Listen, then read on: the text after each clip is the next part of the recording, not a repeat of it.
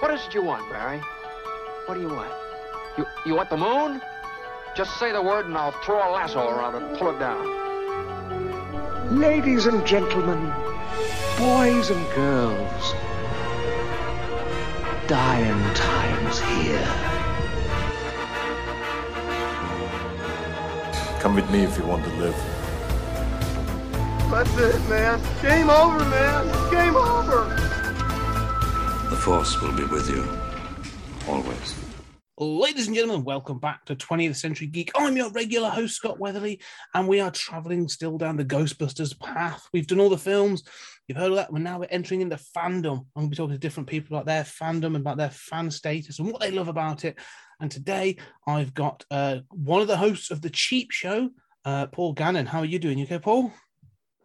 I'm all right, thank you. Thank you for having me to talk about the subject I can't shut up about. That's good. Yeah, well, that's the thing. That's the passion, isn't it? That's sort of like. Do you consider yourself a ghost head then? Um, as the as oh, the, I I don't know. I'll tell you why. Because you know when you're a kid and you like something, unless Hmm. your immediate friends are really into it, you kind of feel like you're in a bubble, right? So yeah, you, for me, growing up enjoying Ghostbusters was something more of a solitary thing that maybe one or two friends of mine were probably just about as into as I was. Mm. Fast forward 30 years and you have the internet and stuff, and it was like, oh, I thought I was a fan, but th- there are people who have spent thousands of pounds on a proton pack or Yeah. you know th- thousands of pounds in general and there are there are fans flying out to New York right now for the premiere of the new film and I'm like yeah I'm not that arsed you know Yeah, it's like it's like it's like degrees, isn't it? Really? Yeah, because Um, there's also there's different kinds of fans. There's the fan who knows all the facts and figures, like who's the DP and who directed Mm. and blah blah blah. And then there's the people who know the lore, the characters, the world. And and then there are the fans who come in from the cartoons or the reboot Mm. or you know maybe the new film. So you've got all these different people whose opinions of the film differ and change. And um, that's the nice part of any fandom, I think. Yeah, no, I I agree. I mean, I've talked to like people online about this, and you're right about that level of, of, of commitment. Uh, there's a couple of like podcasts. Like, there's obviously, you know, there's some very sort of specific Ghostbusters dedicated podcasts. There's one called Mm. uh, Interdimensional Cross Rip, and just in the past, I've listened to a couple of their episodes that you know in and out and done different, different pieces. And then when they've sort of like done like deep dives on some of the films, like they're referring to like call sheets that they've seen. Yes. Yeah, yeah, yeah. And like you know, I'm like, I, how do those things still exist? Like, who's got those? Uh, you will be surprised because things like this turn up in auctions. They like you know people who've worked on the film will keep it in their belonging for ages. Then it turns up on eBay, and then it leaks, or a fan gets hold of one. Um, it- it- back in the day, the best you could get was a book called The Making of Ghostbusters, which was a close to shooting script version of the film, which was annotated by the production, uh, some of the production staff on special Mm. effects and camera movements. So it was a kind of nice. Uh, it was basically the script, uh, but with pages and drawings and, and things about what had changed from draft to draft. And that was like the early way to get your Mm. Ghostbusters nerd fix. But that book's pretty rare. It's out of print as well. And um, you, they should really reprint it. It's a great book. Yeah, it's, it's well, it's one of those, isn't it? The sort of you know, you probably find that the publishers out of business. I don't even know, you know, who owns the rights. That's the problem with books sometimes. So they fall out of print, but then Mm. there's always like rights issues and stuff. And um, and then some bell end says, if you want to buy it, you can get it on eBay for twenty thousand pounds. And you think, ah, yeah, well, I've got a copy. Um, yeah, there, there is those things that I find bizarre though. Um, that like you say, you, like, I I don't understand why they haven't been reprinted.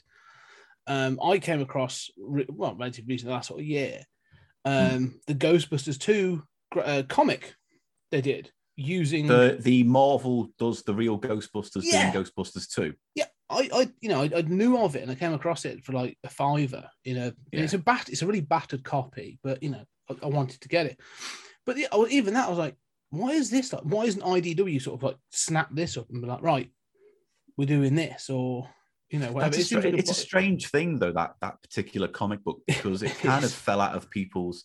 It, I remember I bought mine on on the shelf in WH Smiths, and to be fair, when I bought it, it was in bad condition. I don't know what they were doing, the staff there, but you know, it was like because I can't remember who. I always forget- the details when I need to, but uh, there was a American comic book company called Now or something, Mm. and they did a Ghostbusters comic book strip. But then Marvel UK did their own real Ghostbusters comic book, and that was kind of independent from what was going on in America.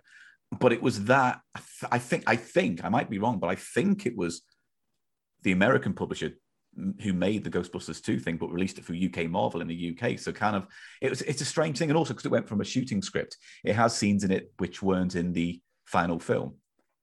which is why I was so excited to get hold of it. Yeah, because it's got like you know Ray being possessed when he's driving um Ecto and, and, and some Yeah. other bits. And I was like, oh, this is really cool. It's it's a really and the fact it's the real Ghostbusters characters as well is actually I don't know. I kind of like that kind of stuff. Um, It was nice kind of brand uh, continuity because Yeah. the cartoon series was still going on at that point. I think it was on like season four or Mm. five. And so it was going to get a bit of a bump from Ghostbusters 2. But by that point in Real Ghostbusters, it was kind of ruined by the boardroom interactions Mm. and then telling them how to change characters. So it was, you know, it was necessary, I think, to keep all the brands on on on check or whatever you want to say. Yeah, uh, you're right. But the, the cartoon, because the, the cartoon, well, the, the first film is my entry point. I can't remember being a kid. Mm. Um, I was, I was, well, I was born in '81, so I was very young when it first came out. But I remember finding it on video, um, around the time the cartoon came out, and then just being, you know, obsessed with it then. Um, and then collecting on that monthly thing, the Marvel UK Mm. magazine, and that comic. Then that obviously the real Ghostbusters. I used to love that, and I've, I've managed to, like you say, you you come across these things either online or in charity shops or odd places where they're like for a couple of quid, like you pick them up. So I've got a small collection of this, mate, to acquire. It's funny, Yeah. I never had the annuals when I was a kid, but I've seemed to have bought them all in the last six months from charity shops in very good condition as well. So it's like, yeah, congr- congratulations, me, I guess. Yeah, look, charity shops are bizarre. I've got two of them. I, I don't know what years they are. I've got the one with the blue cover. Uh, I can't remember to describe it. And there's one with the the, the the ectos on it and stuff. But I was like, Yeah. yeah, I picked up in charity shops as well. And it's just sort of like all of a sudden they're just sort of yeah, um, uh, yeah, just a, we were away. And like, oh, I'll just I'll just have a look at this Heart Foundation shop, see what's in there. Hmm. Find it for like two quid. Yeah. Oh, I've, I mean, that's what my podcast is literally about. It's like what the, the stuff, the Mm. magical kind of stuff you can find in a charity shop. And like the story I always tell is I was, you know, in, I was in back pain one day coming home doing shopping, just thought, oh, I'll randomly pop into Mind charity shop around the corner from where I live.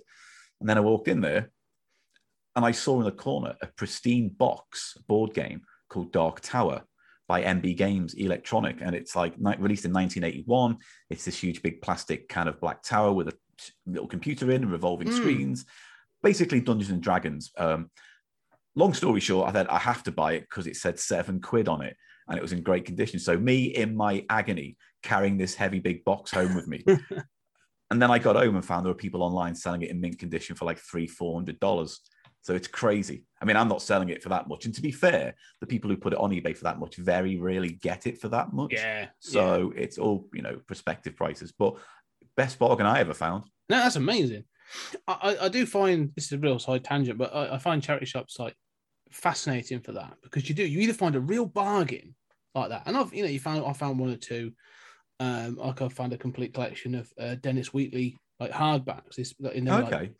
um, like twelve bucks for a tenner. So I've got they're, they're really good. Really enjoy them. But the other thing is, then you're looking the same one and like, yeah, they've got something where they'll have seen, especially now with comic book movies, they'll have some crappy comics that have been battered, and they're trying to sell each of those for like a tenner. yeah. You're They, like, you- they chance their arm. yeah. Um, but talking about comics, I mean, you know, you, you obviously the fan. We've talked about the real Ghostbuster stuff. Have you re- have you read any of the new stuff or newer stuff, really, sort of the, the IDW? Um, yeah, I, I'm selective about it. I kind of like the gimmicky episodes or the uh, issues they've done. So when they did um, Answer the Call uh, crossover with the Mm. original Ghostbusters, I really enjoyed seeing you know those characters you know tell more stories. I like the uh, crossing over where they Yes. crossed over every sodding Ghostbusters thing they could. Yeah. They stuck in that, and you know they just about made it work. Yeah.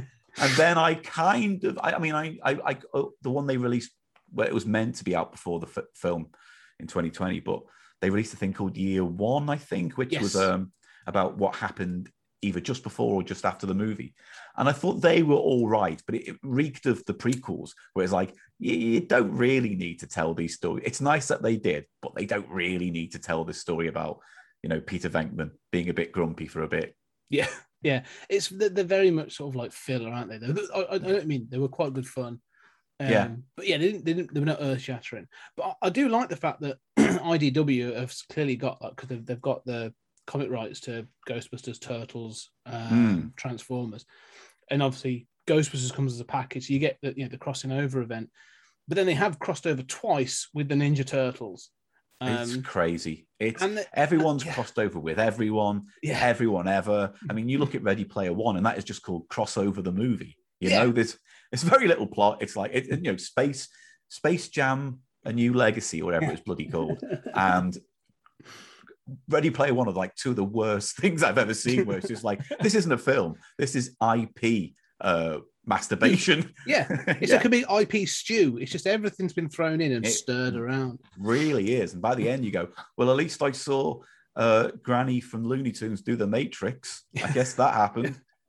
I couldn't even bring myself to see um that the what's it Toon. Yeah, it just Yeah. I saw the trailer and I was just like, I'm no, I'm, I'm you know, I'm not sitting through two hours of that. I mean, come Um, on. If if you've seen the first film, you know, the original Space Jam, Yeah, you have a good idea that it's not a movie you're about to see. It's a bunch of thoughts some Coke had.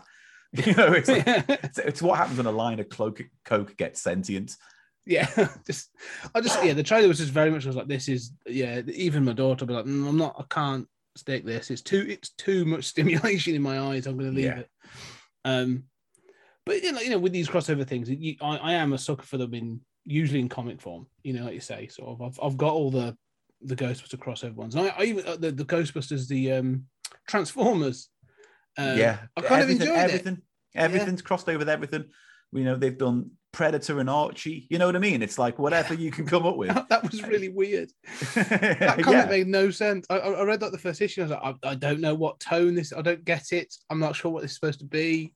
I'm not really a big fan of. Archie. A Garfield and Hellraiser crossover. I don't know how Yeah. it would work, but I get the idea that John Garfield's owner would want to hmm. open the box and Garfield couldn't be asked, and then Pinhead can't do anything because you know they all hate Mondays. Yeah, And then Garfield can say at the end, "You don't need to take me to hell because I live in one perpetual mundane living existence of misery." And then it all ends on a really somber and reflective note. wow. Yeah, just a, re- a really downbeat note. The fact that even like Pinhead's just like, oh man, you're you are you're even too fucked up for me. I'm, Yeah, uh, you're too I'm- miserable, Garfield. I can't do it. That's it. Yeah, I'm leaving. Um, no, you're right though. There's been, uh, you know, again, it's where it's where the money is at the IPs. I mean, I, Oh yeah, yeah.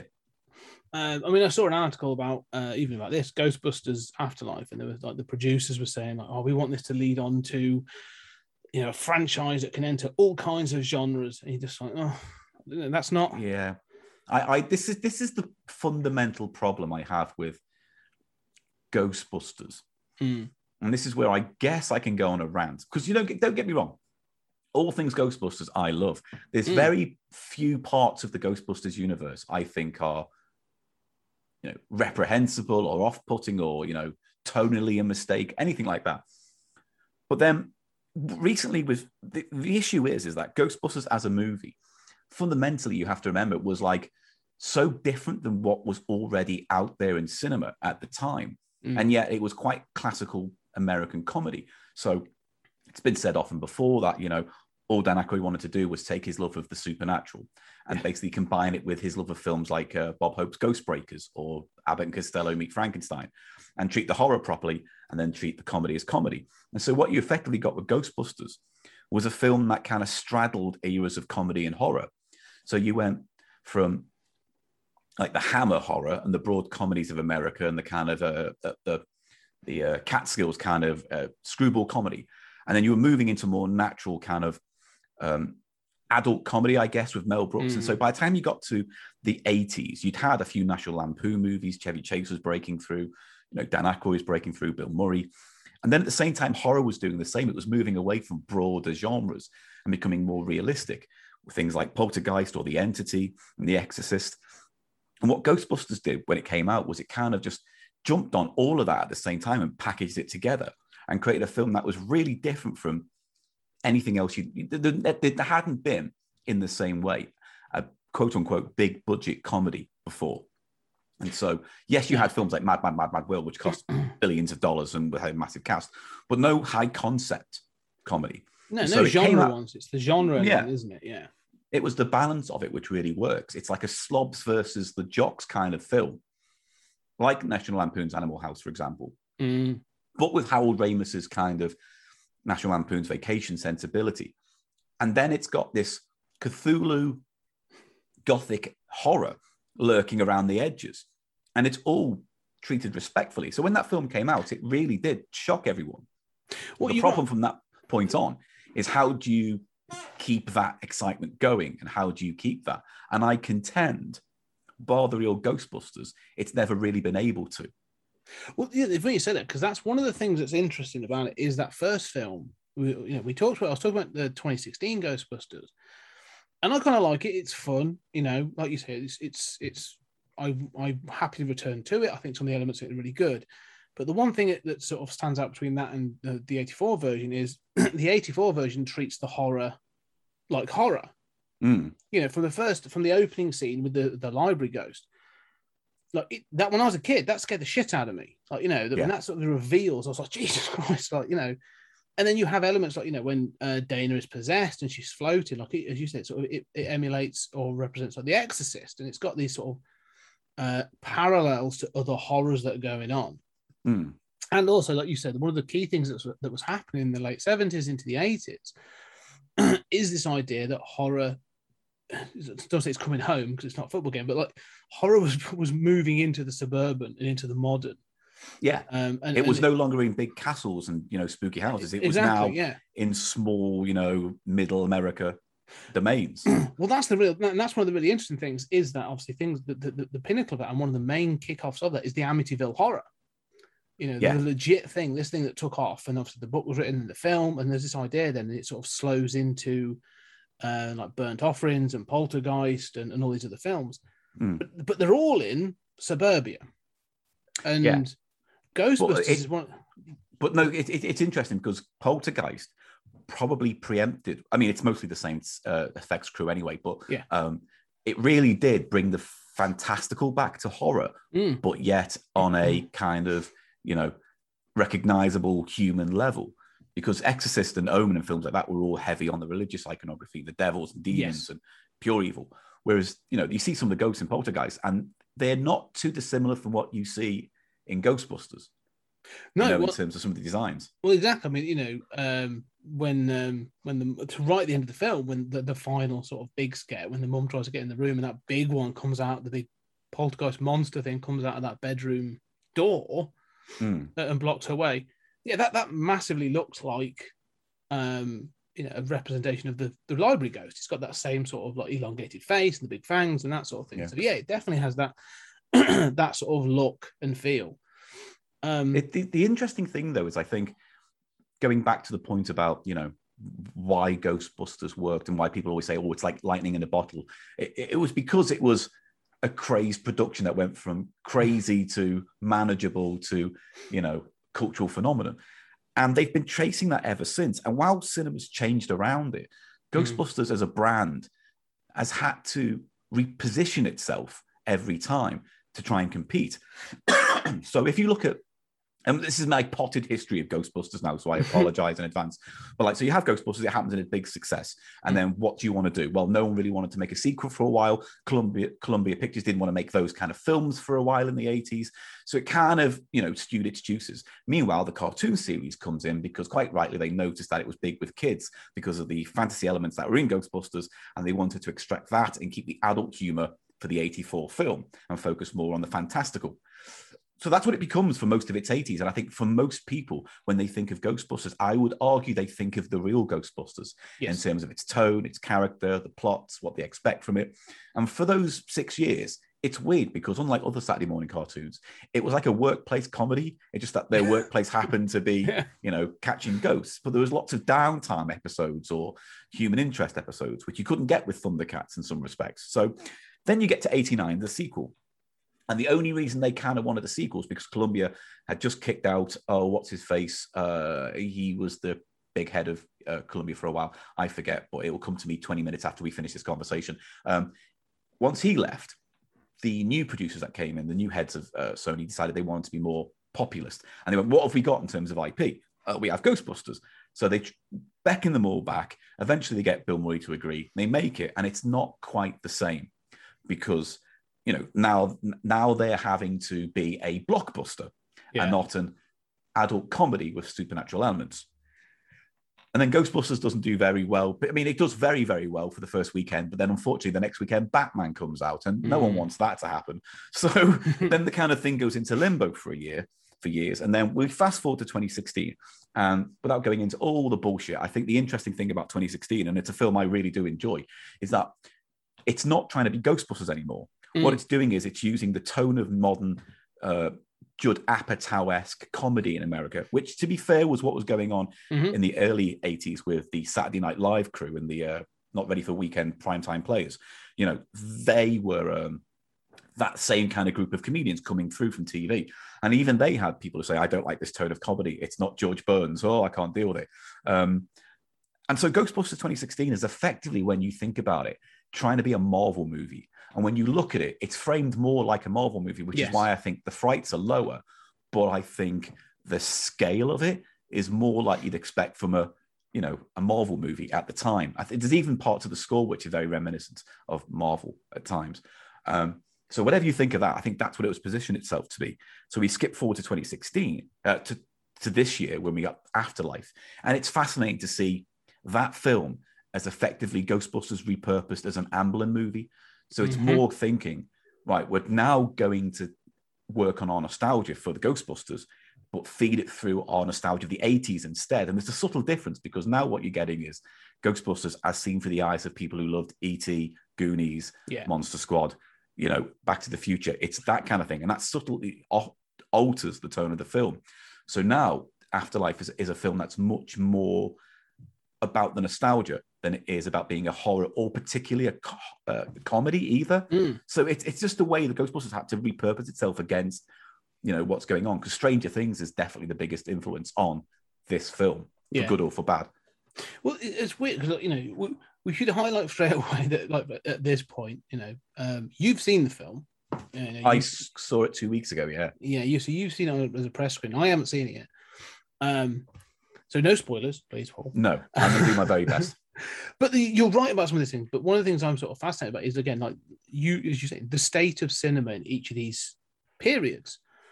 Um, and you know, one of the things I'm sort of I always find interesting when I look at like Ghostbusters 2, for example, is the the change in Janine. You know, they've Yeah. clearly gone, well, Annie Potts doesn't look like the go the, the ghost real Ghostbusters Janine, but we're gonna Hmm. try. So we're gonna do this, and they sort of they dollar up a little bit.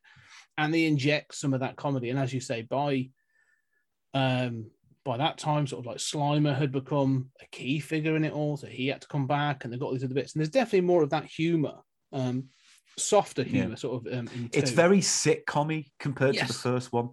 I think that's a big look when you even when you put the score on top of it. Ghostbusters Two comes across like a like a sitcom cozy Oh. feeling version of the first film. I love I love the Ghostbusters 2 score. I really do. Um, but you're right, it's definitely it definitely leans more into um typical 80s sort of like, you know.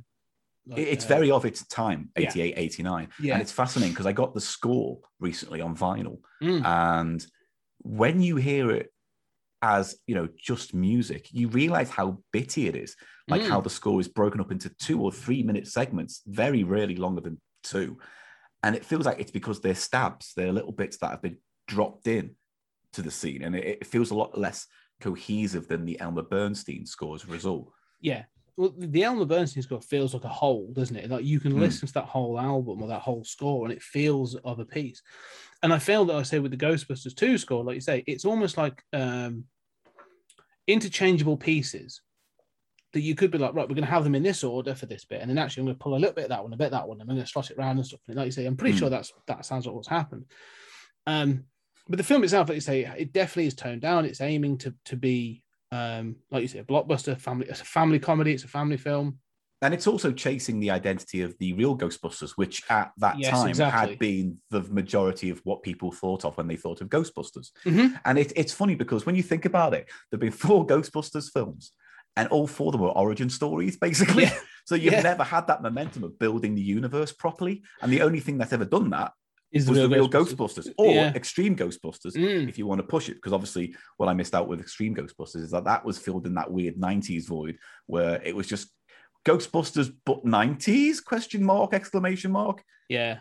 Well, as I say, sort of 90s, so it had to be extreme. Everything, Yeah. you know, but it, it filled that slot. And again, I think that we'll get to the extreme ghosts actually because it's an interesting little mix.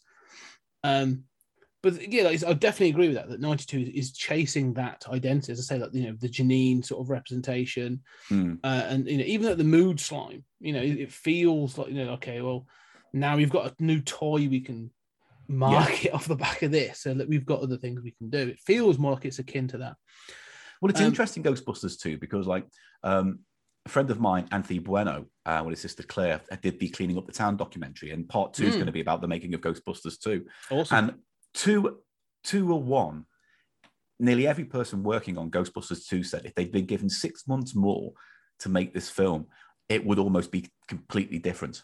Yeah. And I find that fascinating because I think, you know, Ghostbusters, when it was commissioned, was given a ridiculously short turnaround. It was less than a year, I think, Mhm, from mhm. go make it and release it. And Ghostbusters 2 had a similar problem, but I think it caught everyone off guard because of that second difficult album syndrome. yes. And I think if they'd been given more time to make something, I think we would have had a film less structurally similar to the first film and maybe more identity and world building.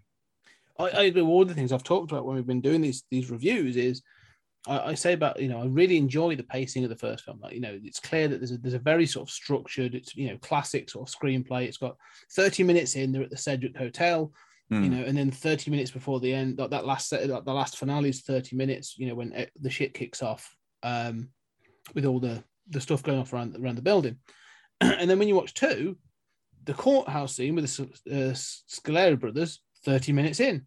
Yeah, Bosch. And then, then- cut to montage sequence of them having a successful career.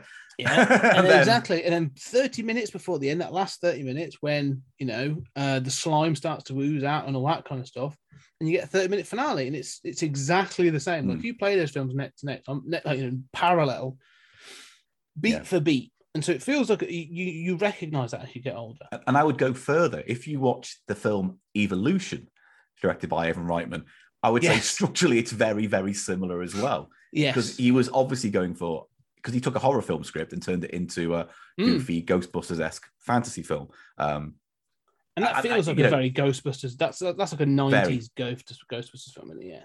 yeah, very.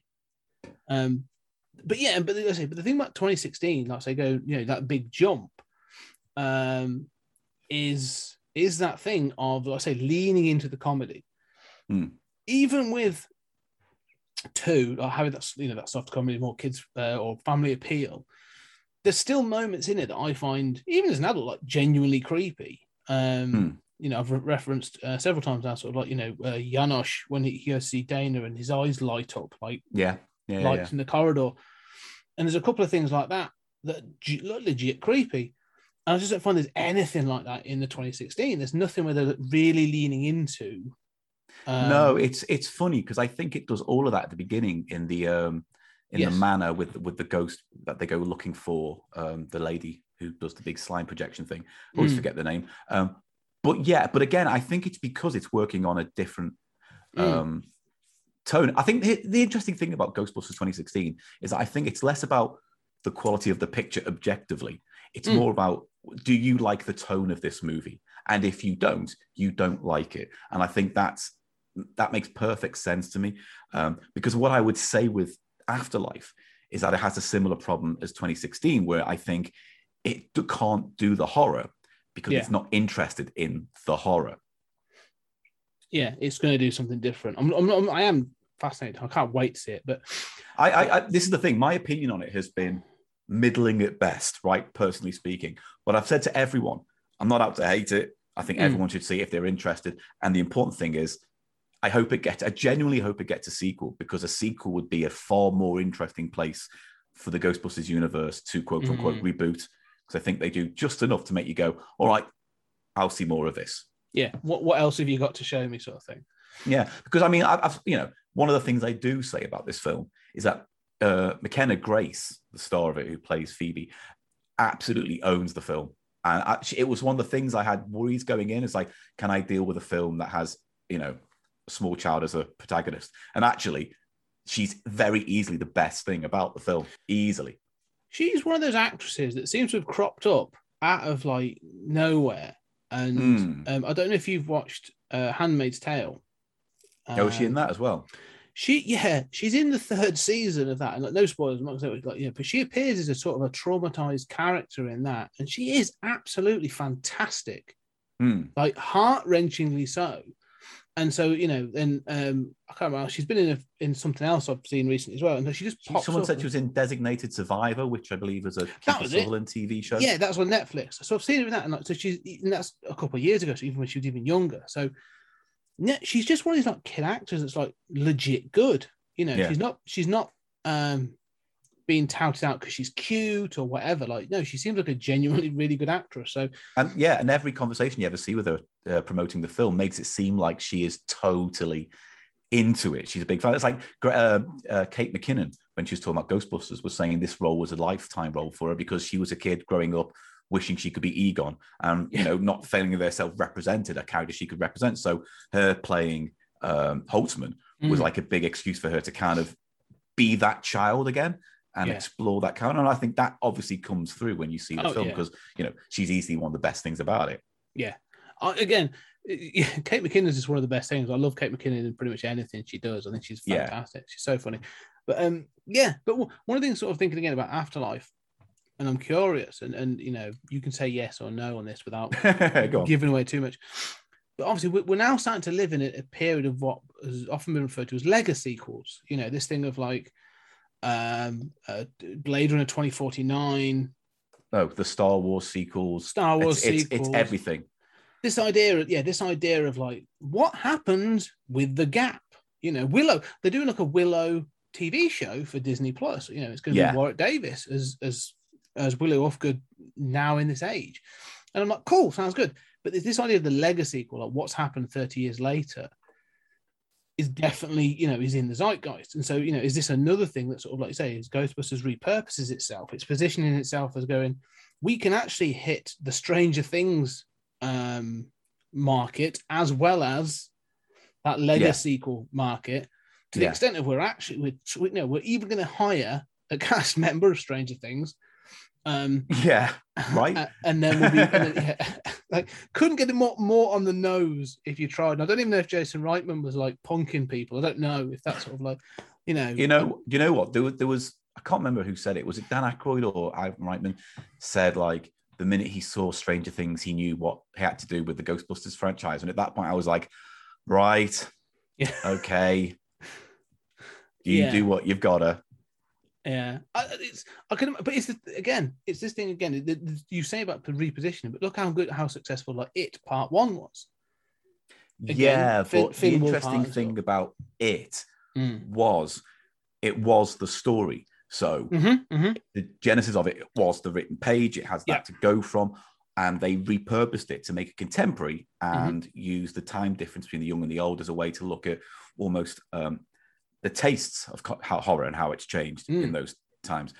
Difference with Afterlife and most legacy films is what what it's trying to do by filling in those gaps is um, it's like when you when you retcon a story. Doctor Who does it all the time Mm. so you can make the next thing you say make sense. You know, where it's, you know, the doctor can say, I've only got 13 regenerations, and then two seasons down the line, he goes, Oh, I've got as many as I need. It Yeah. doesn't matter. Yeah. You know, I just need to tell the story. And I think a lot of legacy films do that where they just go, uh, it doesn't matter. It doesn't matter. You know, we're just going to repurpose this because what what do you know what's happened in 30 years? We're telling you now what's happened. Yeah, and I'm interested. That's one of the things I'm really interested to see. Actually, like you know, how much you said about it taps into the nostalgia. I'm quite curious, like how much does it tap into that idea of the legacy? Well, you know, how much of the gap does it fill in between? It I um, mean, I, I'm not going to go into spoilers, but it's it's interesting okay, because to me, and maybe I've missed a reference or two because I've only seen it once, Mhm. it seems to ignore Ghostbusters 2, which is confusing. yeah, And Well, then that- there's a that- plot but I saw development, which I won't go into, Okay. which doesn't make sense to me because it seems the antithesis of what that character would do. So I was kind of like, okay, so they need to tell this story and they need to tell it this way and they need to tell it in a way that directly ties itself to 84. And that's kind of my big problem with it, in that Mm. I don't mind. I don't mind them repurposing Ghostbusters to be a family adventure about kids catching ghosts, but I am concerned when it's more about retelling that film rather than Mm. recontextualizing it or adding to it even. Yeah, I'm interested. to see, Like I say, because even from the trailers, I think I saw people saying, like, you know, um, even the trailer when sort of like uh, Paul Rudd's character says, sort of like, you know, the um, it, you know, the 80s, it was like The Walking Dead sort of thing, and like, Yeah. there's all these things like, you know, y- yes, people, put, you know, you might forget, I don't know, forget a hundred foot sta- marshmallow man walking down the street. Don't think many people will forget the Statue of Liberty walking down the street. Um, Well, th- th- this is the thing they say, which I can say because I don't think it says gives away too much at all. But Mm. um, they basically say after what happened with Gozer in '84, the Ghostbusters ran out of work to do, and so Mm. they closed down because they they were too good at their job. But then I'm thinking, but do they mean after '89? When all that shit happened with the slime museum and the uh, Yeah, yeah. Statue of Liberty, and you know the slime flooding New York, no one wants to count that because that was pretty apocalyptic too. Mm. And then, if you want to be even more nerdy about it, it definitely rewrites the Ghostbusters the video game, which now makes no sense based on the plot of Ghostbusters Afterlife. yeah, well, I'm gonna say um the, the you know this thing of the Ghostbusters game being canon was always flimsy to me. It was always a we can't be we're not gonna make a three, so we're gonna give you this as a an alternative. It's Dan. I love the game. Don't get me wrong. I yeah, I like the game. And I do like how it ties two to one by saying the architecture just happened to put this stuff in place, which inadvertently helped Vigo draw the power that he needed Mm. to become powerful. And I was like, all right, that works. And they go into the hellscape and they fight, you know, um, Shandor and Zuul again and all this stuff. And it's like, all right, it's a video game. I get it. It works. And they've kind of dealt with what I imagine. Because have you ever read the script that floated around of Ghostbusters 3? Uh, what was it called? Hell on Earth or Hell Bent? Yeah, did it become a novel though or something? I, I remember. No. I, I remember the script kicking around. I remember reading it a while ago. But yes, Yeah. So I, because I'm writing a book, I read the script for the first time properly. So I Mm. read a few pages here and there. Mm. But I sat down, I read the whole script um, in an evening, and it was the single most depressing thing I've ever read in my life because it was so bloody awful. yeah. but it was interesting to see elements of it turn up in uh, the video game, Mm. and it was very interesting to see certain elements of it turn up in the um, Afterlife movie. But what was interesting about Ghostbusters Hellbent was just how utterly unfunny it was Mm. because Dan Aykroyd's spinning like seven plates in this script. He's got uh, it starts off with like a Ghostbusters van with a new team turning up at the old warehouse where all the Ecto ones are kept. And as you flick on all the lights, there's like 50 Ecto ones of different types of cars and buildings with different crews around New York with different departments. And it was like, that's cool. Unfortunately, all the new characters are unfunny and boring. All right, Yeah. that's cool. And then you get to about an hour into the script, you go, where's Venkman? It's mostly been Egon and uh, you know, and and Ray and Winston pops in every now and then. But where's Venkman? And then right at the end with the denouement where hell is run by a guy who's basically a yuppie like Wall Street, and hell is run by this kind of weird, I don't know, yeah, like a banker basically. Mm. And it all gets complicated. Ray and Egon end up in heaven, and they meet God, who shows himself to the Ghostbusters as Peter Venkman. So Bill Murray would come back from the dead as God, basically. He says nothing of note and then disappears, and it was like two minutes of screen time because the character of Venkman had died, but they Mhm. didn't want to talk about it. It's full of crazy Dan Aykroyd shit like that. Yeah.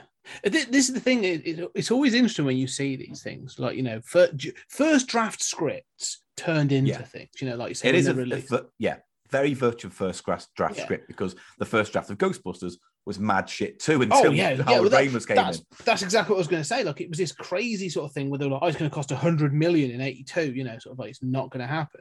No, and you happening, mate. see, you get this feel that like you know, Harold Ramis was clearly a, a steady rudder. You know, he was like, yeah, we've got to tone this down. Obviously, Ivan Reitman was involved as well, but like this is what we've got to do. We've got to keep it funny and do this and that.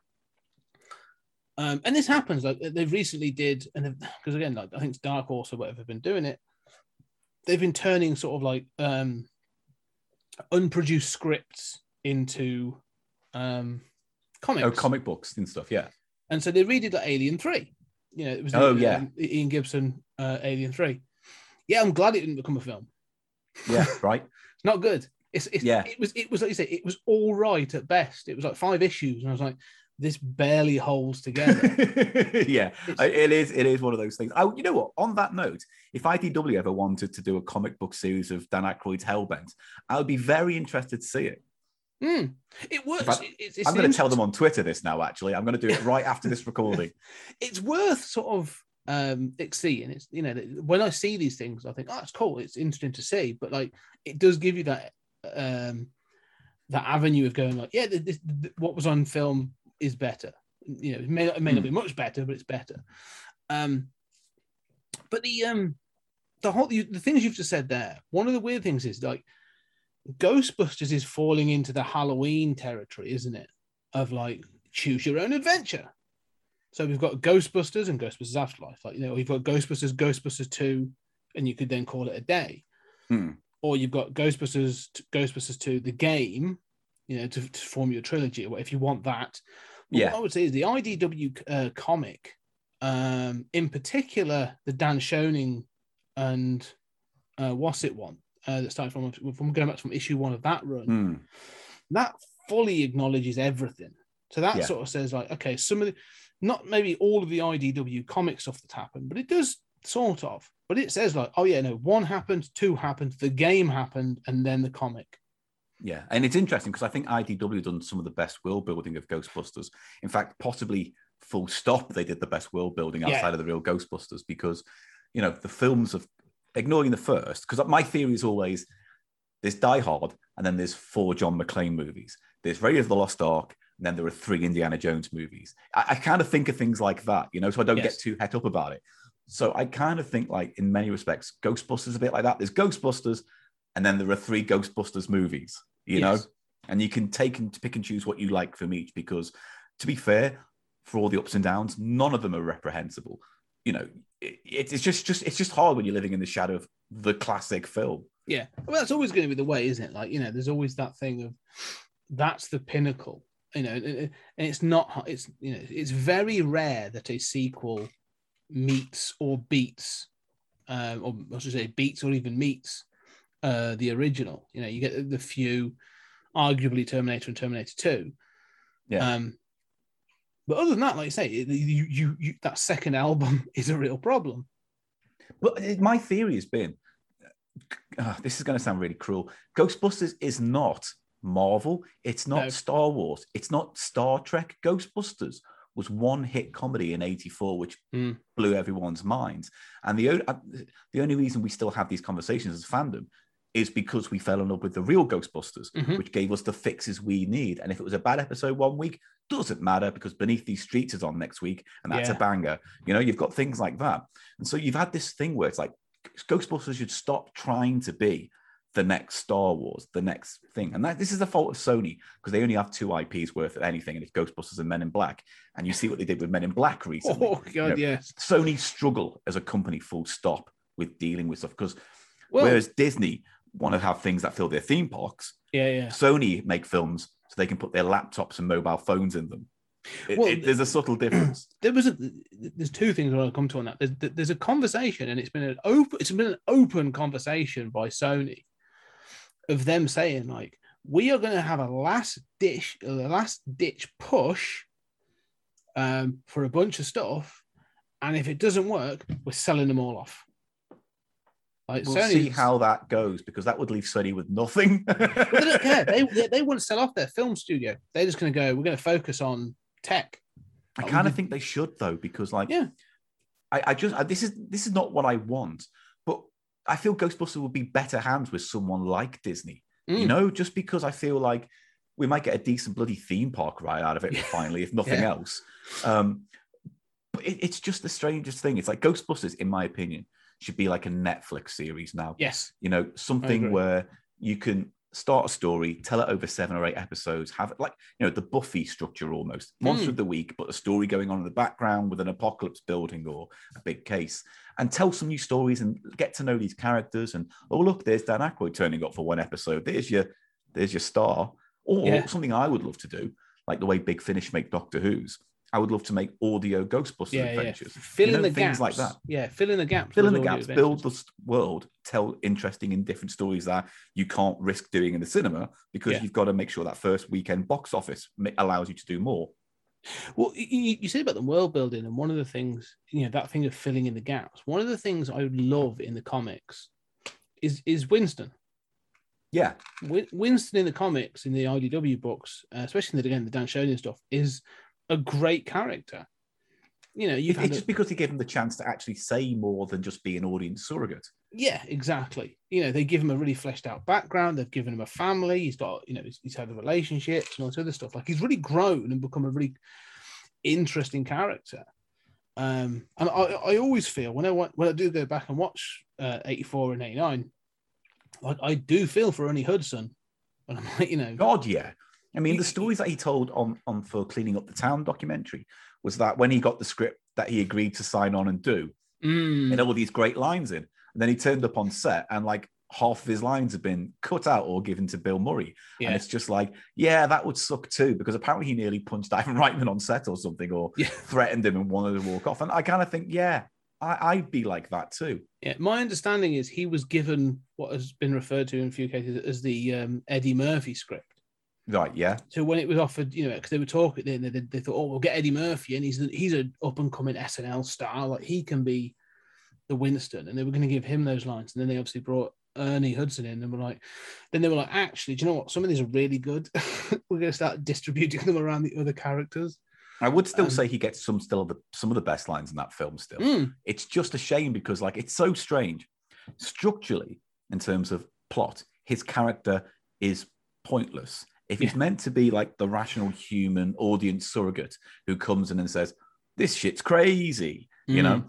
you shouldn't really bring him in 45 minutes into the film Yeah. he, he needs to be right there at the beginning so he can roll along with it up until that point venkman's meant to be the audience surrogate because he he's the wink to the audience that this is crazy but don't worry i'm here and then Dana walks in, and then that character's done with being an audience surrogate, and now he's got a love interest and a story. So it's kind of weird how that film, although it's got a him. great script, Mm. doesn't really have a good plot. You know, it, it- you can have you can have a great script that doesn't really have a great plot. And I Mm. think Ghostbusters is one of those films where it builds up, builds up, sets its world up, builds up, and then for the last half hour just goes, "Oh, and the apocalypse," and you go. "Right, fine, I'm, I'll buy it because." I, I like you and these characters and this world. I want to see where this goes. Yeah, I agree. It's it's yeah, it works on that level. But like I say, that you're right. The plot has got has got issues, and again, even some of the characters have got issues. Like, you know, I know I've often had to defend it for people that have accused Venkman of being, you know, uh, beyond lecherous. Um, that scene in Dana's apartment, on reflection now, is less cute when he puts his foot in the door and demands a kiss. And Yeah. you think, yeah, that's creepy, man. yeah, uh, it doesn't work anymore. It's, it's a little weird. Um, but again, but then I I, I spoke to a, a, a- friend of mine, and she said, actually, flip it around. It's actually a really good. It's a really good scene of representation because Dana doesn't take any of his shit. Like she's yeah. she's an independently she's an independent woman living as a musician in New York in a great apartment, and she's not going to take any shit from Peter Venkman. Like, um, Hmm. so you know, she it, it sort of works both ways of like, yeah, I think it's- a dick. I think on the she- page, yeah, on the page, it probably doesn't come across as abrasive as it does when Mm. Bill Murray starts putting his improvisations or inflections or whatever into it. And I and I can't help but think in the script, and I, I might be proven wrong, and it might be right there in the script, but like I can't imagine him putting his foot in the door and demanding a kiss was in there, other than him saying that on the way out, and then she Mm. slams the door behind. So somewhere in the performance, it just comes across as a bit bit much yeah, because I walk away from that scene, even as a kid, to be fair, going, "What does she see in him? really? yeah. you know?" yeah.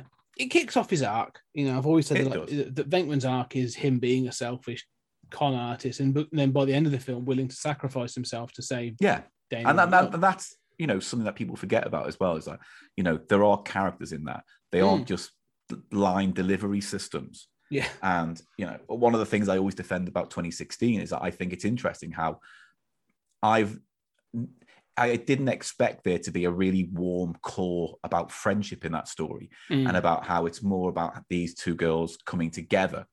after being apart, but falling in love with something as kids, one going into it and one throwing it away for a way, and then coming together, and you realize at the end of the film, it's it's about their relationship, and that was really touching. Something that you don't expect. No, and it works. I mean, one of the things, again, having t- spoken about it very recently with uh, a friend of mine, and she sort of said it runs parallel better. than- A better comparison for that film um, than Ghostbusters 84 is Bridesmaids. Yeah, but it's you know Uh, same director, same sentiment exactly. in terms of comedy, Yeah. same talent pool. Mm. It's just it, again, it comes down to tone. I think you either like the tone of Ghostbusters or it puts you off, and I, I genuinely understand why it puts people off. Yeah. Um, but there's stuff in there that still, to me, I, I when people say, and this really pisses them off because they instantly go, "How dare you call yourself a Ghostbusters fan?" But I'm like, I can't help it. This is my worldview. But like when people say, "What's your favorite moment in any of the Ghostbusters films?" I say, it's the Holtzman Times Square slam down sequence because it's everything I wanted as a kid when I wanted to see a Ghostbusters movie. And Yeah. the way the score ramps in the theme tune, you know, the Ray Parker Jr. theme, and it's over too soon is my only real complaint because that whole scene, the Times Square slam down, is something you hadn't seen in Ghostbusters before. Yeah. You'd seen them all stand there shaking their wands and at one thing, but you'd never seen them taking on hundreds of ghosts with different types of equipment and you know slime and grenades and everything. And it was like, this is cool. You might not like the comedy, but I think this bit's fucking awesome. No, I agree with that. That bit where she's like, um, "Oh, I forgot I've got the new toys," and she gets the two Yeah. handguns, and then she lick. Yeah, that that whole section is ace. It's yeah, It it's up still gives me goosebumps when Yeah. that music kicks in. And I'm like, this is all I want.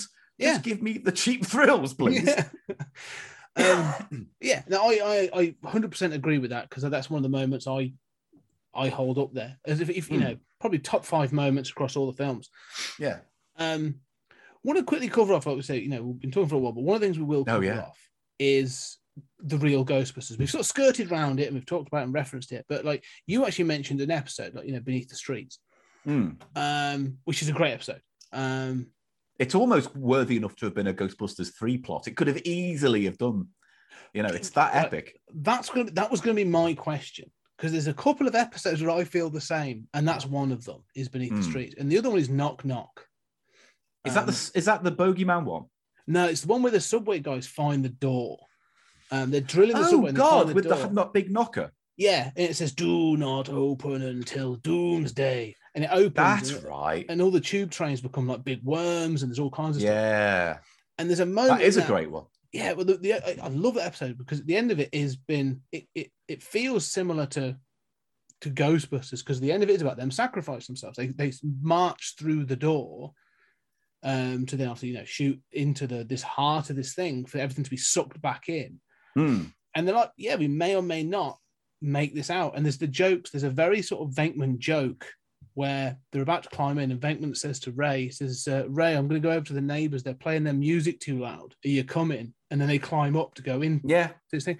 And i'm like this episode is brilliant. Like it's, It's- really good.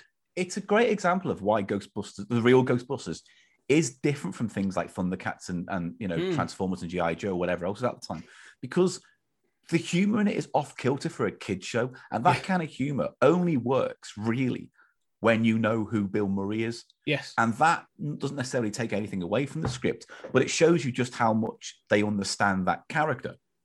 Because that Venkman isn't a character. Venkman is just Bill Murray in a jumpsuit, you Yeah. know, in that first film. And that's what it is, because you could take Bill Murray out of that, plonk him in stripes, same basic character. Take Mhm. him out of that, drop him in meatballs, same thing. Whereas when you see him as animated Bill Murray, all of a sudden that becomes the character.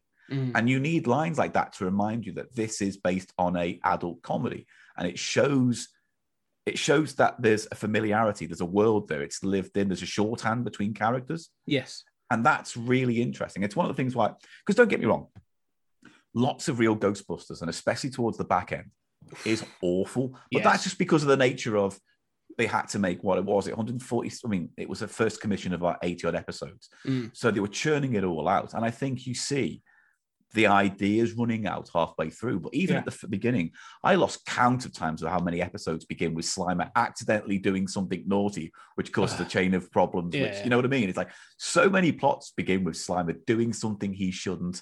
And you just think, Yeah. ah, all right, But Well, that- There's the more to- You, you get yeah, because you do. You get like Slimer Come Home and Adventures in Slime and Space, and you get those ones where it's Slimer centric. Um, and a lot, some of those are okay, and you know, but, but there's like there are ones that like my go to, like say Knock Knock, Beneath the Streets. Um, I'm trying to think of the sort of I'm trying to think of the names, but there's like uh there's one called uh, Cool Collector Cthulhu. Um, Yeah, yeah, yeah. There's, there's so this is what I love about it because one week can be epic where they're, de- they're dealing with demigods and things Yeah. and weird monsters, you know, made up of steel that's come together because it's that you know that episode. Uh, what's it called? Lost and Foundry. yes, Um, that's a great one. But then there's episodes where it's like dealing with Egon because you find out he got into ghost hunting because of the bogeyman. And that's a big scary thing for him, and he has to deal with that. It's like you can tell those smaller stories as well, yeah, well, and that's what I'd love to see more of. Yeah, because the one about Egon, where his, his uncle turns up and makes him go back to work in that other laboratory. Yeah, Um, and this like there's this weird episode. there- There's great episodes that. Um, the the, the, the Revenge of Murray the Mantis yeah, which Is is it- an odd one. is a, is a, is a, is one of the odd ones I kind of like, but like it ends with Stay Puft fighting a, a giant praying mantis. you know, yeah, it, it's it- like, it's like it's bizarre, but I'm like, oh, that's, I've- that's really cool. one of the one of the curses of Ghostbusters is that it's too good, right? And Mm. so when something's too good, why don't you steal from it all the time? But Mm. every time I see the Marshmallow Man in any appearance outside of the first film, I go, it make no sense. Yeah, Stop it. It's like, you know, Well, the, the problem is, like you say, and this is, I agree, because it, it sort of becomes frustrating. When you see him and he gets obviously t- touted out in the real Ghostbusters repeatedly, I'm like, hmm, I'm like, Stay Puft isn't a character in and of himself. He's a manifestation of Gozer. Specifically, he's the manifestation of Dan Aykroyd's idea of what he would like to face in the final battle. yeah, which he would think would be an easy win. And that's the joke. That's what that's why Yeah. that's such a great joke. Because when I saw Ghostbusters for the first time and they say, you know, the traveler has come and you hear the footsteps stomping, I had to cover my eyes Mm. because I thought I was going to see something terrible and monstrous. And then the audience started laughing. And because I'm, you know, insecure, I thought they were laughing at me because I was scared. But I didn't realize it's because a great big marshmallow man had just appeared on screen. And that's why that works. And so Mm. It just about gets away with that in 2016 because it's more of a joke than an actual threat. Yeah. But in 20 in Afterlife, I was sitting there going, there is no reason for mini Stay Puffs. I'm sorry. It's cute, but I hate this. It's one of the first things when they released that clip. I, I was in, I, I still am, and I, I probably will be until the film. I'm in two minds about it because there's a part of me that just goes, "Oh, this was probably a studio directive of like yeah. we want to see is. Stay Puft and we want to be able to sell shit. So get stuff in there that can become toys." And they've gone, "Oh, mini puffs would be a fantastic idea because And it sounds like them." minions as well, doesn't it? Oh, well, totally. And I'm assuming they make a similar noise because they sort of do in the clip I've seen. So Yeah, no, they do. It, it's this. I mean, look, I, I think everyone should see it. I'm on the Yeah. fence about it, but I was struck by how similar it was to the film Goosebumps, which came out a few years earlier, which was also a Sony film. That's not a bad And thing. I kind of like that film. I- even as an hey, adult. If I was eight and I'd seen Goosebumps, it would be my favorite film of all time. Mm.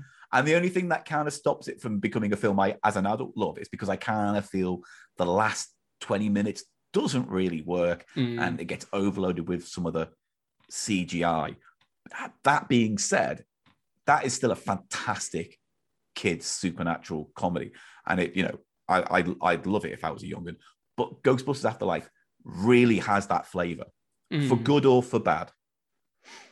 I think we'll leave it there because I'm really sort of I'm, I'm, t- I'm there's part of me that I want to see it, but I'm tempted to asking questions. I'm not. I'm Definitely no, not- definitely see it because there's Oh, I'm lots see and it. My lots of good booked. there. Yeah, yeah, I'm, And, yeah. I'm going. There's lots and lots of good in there, Yeah. and I think I hope it's successful because it really deserves a sequel where it can stand on its own with the characters that they developed. Yeah. The thing is, what I say is, I like, I, I, I, do respect and kind of like the fact that they have gone. You know, yeah, there's going to be something there for the sort of like you know the people that were in love with the real Ghostbusters and saw the original and so on and so forth. But they know they are fully aware that they're looking for a new generation. Yeah. and Um, that's completely fine. I wish they'd done more something a little bit more original while Mm. spinning on the 84 iconography. and that's just my bugbear with the film.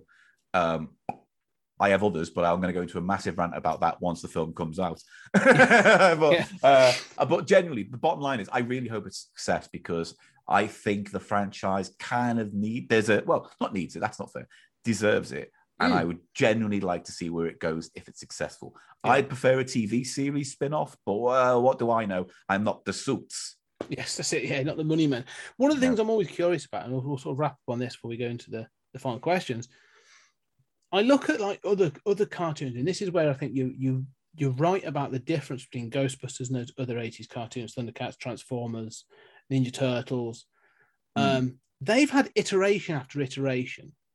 You know, like uh, Turtles have been has been re remodeled and rebooted, like the same story, like repeatedly. You know, from the 80s cartoon through to the early 2000s, and then the CG one, and so on and so forth. And same with Transformers. That's had, like multiple iterations. Oh yeah, they're like Pokemon these days. You can't keep track. Yeah, and the same with all like Thundercats has had a couple, and and um, all those things. And so even like He-Man, like you know, we've got He-Man Revelations now, so it's, they're all coming back. They all had these different iterations. Hmm. Ghostbusters only really had Extreme Ghostbusters, and that sort of acted as a sequel. Yeah, and it, you know they do turn up in the last two episodes of uh, Mm. of Extreme Ghostbusters or the original crew. Um, honestly, Ghostbusters never really went away. Mm, The problem is, outside of real Ghostbusters and the real Ghostbusters, everything since then has been like chasing the dragon. It's been trying to get that high, that say. I mean, don't get it's not just Ghostbusters. You look at the Star Wars sequels, and they're chasing that high that we had when we first saw those films. It- it- it's not specific to Ghostbusters. The, the the the falsity is we shouldn't be chasing what we felt when we were kids mm. we should be cha- we should be asking for things that make us feel like kids does that make is, is the difference No, I, I yes, I agree. I 100% understand what you're saying. Um, there's because i'm never going to get that high again from seeing ghostbusters but if i'm going to No. see a new ghostbusters film give me something new or different there's, yeah, there's a thing of like um there's a there's a sensation of going to see a film and being like captured by it, you know, sort of like really being in the moment with that film and enjoy, like you say, being sort of not just taken back to your childhood, but, but being able to enjoy it as a kid. Hmm. Um, I I think sometimes sort of like horror can, you know, I'm going to be really like Halloween Kills recently. Um, not overall a great film, i did not like that film yeah. but I'm a bit of a you know not so much a gore hound, but I like it when horror goes daft. Like I'm really sort of like all for, you know, Yeah. Balls out, go stupid or go home. So when that film goes all out, I was like, yeah, I am so into this that like I you know I was just into that film in that moment. Um, but, but it's again it's imagine it like this there's halloween and then there's like Michael whatever Myers. it is 11 michael myers films and that Yeah. kind of contextualizes it better in your head i think No, and that's a really I've never really thought about that, and I'm definitely going to keep that. I like that idea. It's a good theory. It's a good it's a good sort of thought process to sort of just takes the edge off getting It does. stressed every time they make a new Indiana Jones movie or whatever. You think it's not Raiders, but God, don't let it be Crystal Skull. yeah. I'll never forget seeing Crystal Skull. I saw it in cinemas. I was in America at the time, and it was me and two of the people in there. And uh, I was in Las Vegas, uh, and I went to see it. And then as we came out, the, me and these two other guys just looked at each other and just sort of like the look of like general disappointment between strangers was palpable. the thing is, I think the first half of that film is fine. The minute they get to the jungle, all the wheels, the doors, the engine Yeah. just come off, yeah. and it just becomes this onslaught of what you're doing. That makes no sense. Why are you doing that? And it, it it's such a, it was like it's the blockbuster equivalent of like blue balls because I remember seeing Yeah. it going, it's going to kick off now. Oh look, there's a great big machine with blades. I bet Indiana Jones is going to have a fight on that tree chopping machine. Oh no, he's just blown up with a bazooka and that's that dealt with. Oh, and now it's a CGI race for the jungle with monkeys. Mhm. Oh, right then. I, I no, for me, the moment, and I know it became that sort of the cliche, but the moment, the fri- the bit of climbing in the fridge, I wasn't bothered by. No, That- I, that I was was- fine with that. It's Yeah, the- stupid, but it's the gopher. you see, I think that's s- symbolic. Right. My my theory about that is that's Spielberg literally saying to the audience, "You're making a mountain out of a molehill." Right. I think he's saying, I, I, this is just my theory, and it's not qualified anywhere else. But the fact that it turns from the Paramount Mountain to a molehill Yeah. says to me that Spielberg saying, "Calm down, it's just a bloody Indiana Jones movie." At the same time, that also tells me Spielberg's thinking, "Oh, don't worry, it's only a bloody Indiana Jones movie." Yeah. You think there, uh, there you go then. That's what it sort of said to me because all it made me think about was Caddyshack. Um, Yeah, and I was like, that oh, would have been okay. awesome Yeah. if it'd come out dancing. Yeah. It's all right. Nobody think about us. I would. That would make the film the best one. Exactly. It would have elevated it. But this, you're right about this idea of sequels and how things, like you say, if you have Robocop and then you have Robocop movies, you know, Yeah, it's right. yeah, I get, I, There's very I, I, I few. like that. there's very few trilogies or sequels where you can say there they there's unity. Like I would say Lord of the Rings is the obvious example because they are a three-part story told thusly, right? And maybe, maybe you can say Back to the Future, maybe. Mm. But the rest of it's just, you know, The Godfather. The thing is, no one goes, I'm going to make three films in a row and tell this story because financially that makes no sense. Lord of the Rings was a big gamble, it just happened to pay off. And the fact that Avatar, there's going to be four, five, six, seven, eight. I'm like, I Yeah. don't even think we need a second one of those, Jim. but, you know, it's odd. Whereas sequels are, by manufacture, a process of re- recapturing the success of something that has already been proven Yeah. theoretically, which is why you get things like Beverly Hills Cop 3, which just sleepwalks its way through everything. The, the only, I'll, I'll throw this out before we finish because do you know what? You and I, I think you and I could talk about this for fucking hours. Oh, yeah, and I need to get eat some food, so Yeah. I need to do that real Um, soon, mate. Last, the last one I'll say is, is, is for me, I, I call it the sort of one of the great American trilogies, is Rocky one to three. maybe, yeah. because Maybe. that works to me as a sort of like as, as a saga, as a tale, you know, the Mm. whole thing.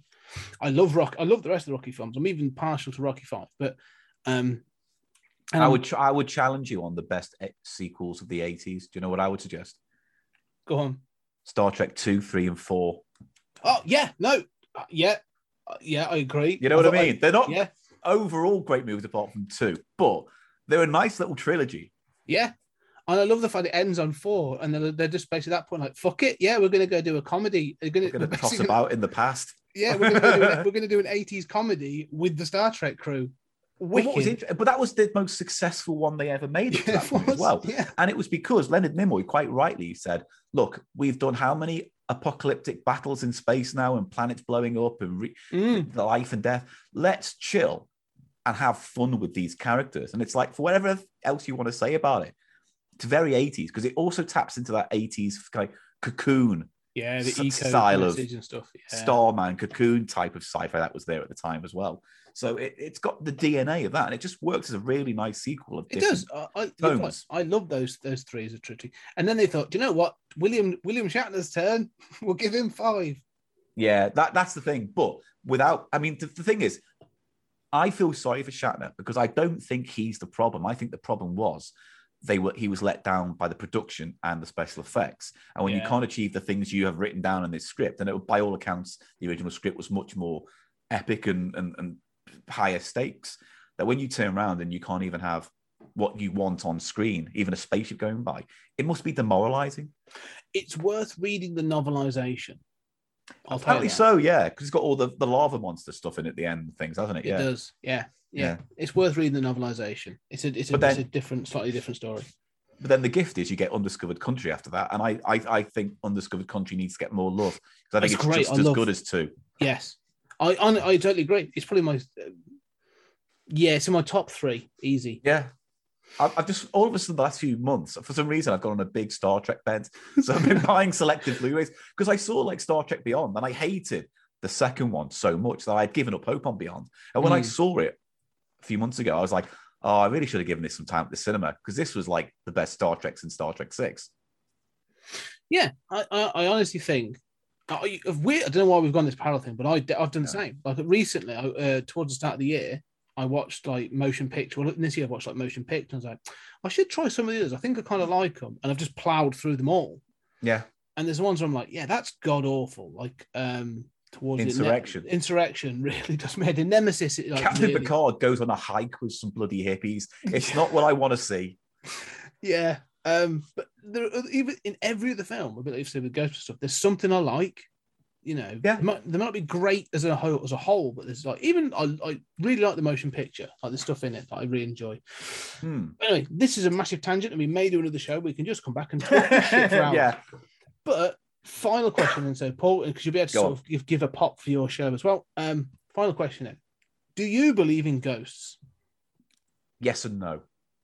Because I went ghost hunting for about five years of my life Mm. and had some crazy adventures and had stuff that I can't explain. But do I believe in life after death? No, probably not now. I'm a bit pragmatic about it. I think we turn to rot. So I enjoy the spookums, but I I don't know. I don't know. I'm on the fence like everything. That's a good place to be. That we can lean either way, depending on what you're feeling. Halloween's always a good time to sort of go, yeah, of course I believe, and then Christmas, no, the, the Cash in on that, ka-ching. Yeah, exactly. Uh, okay, brilliant. Well, thank you very much for coming on to talk Ghostbusters. I've really enjoyed it My and pleasure. everything else. Uh, but before we leave, where can people find you and where can they find the Cheap Show?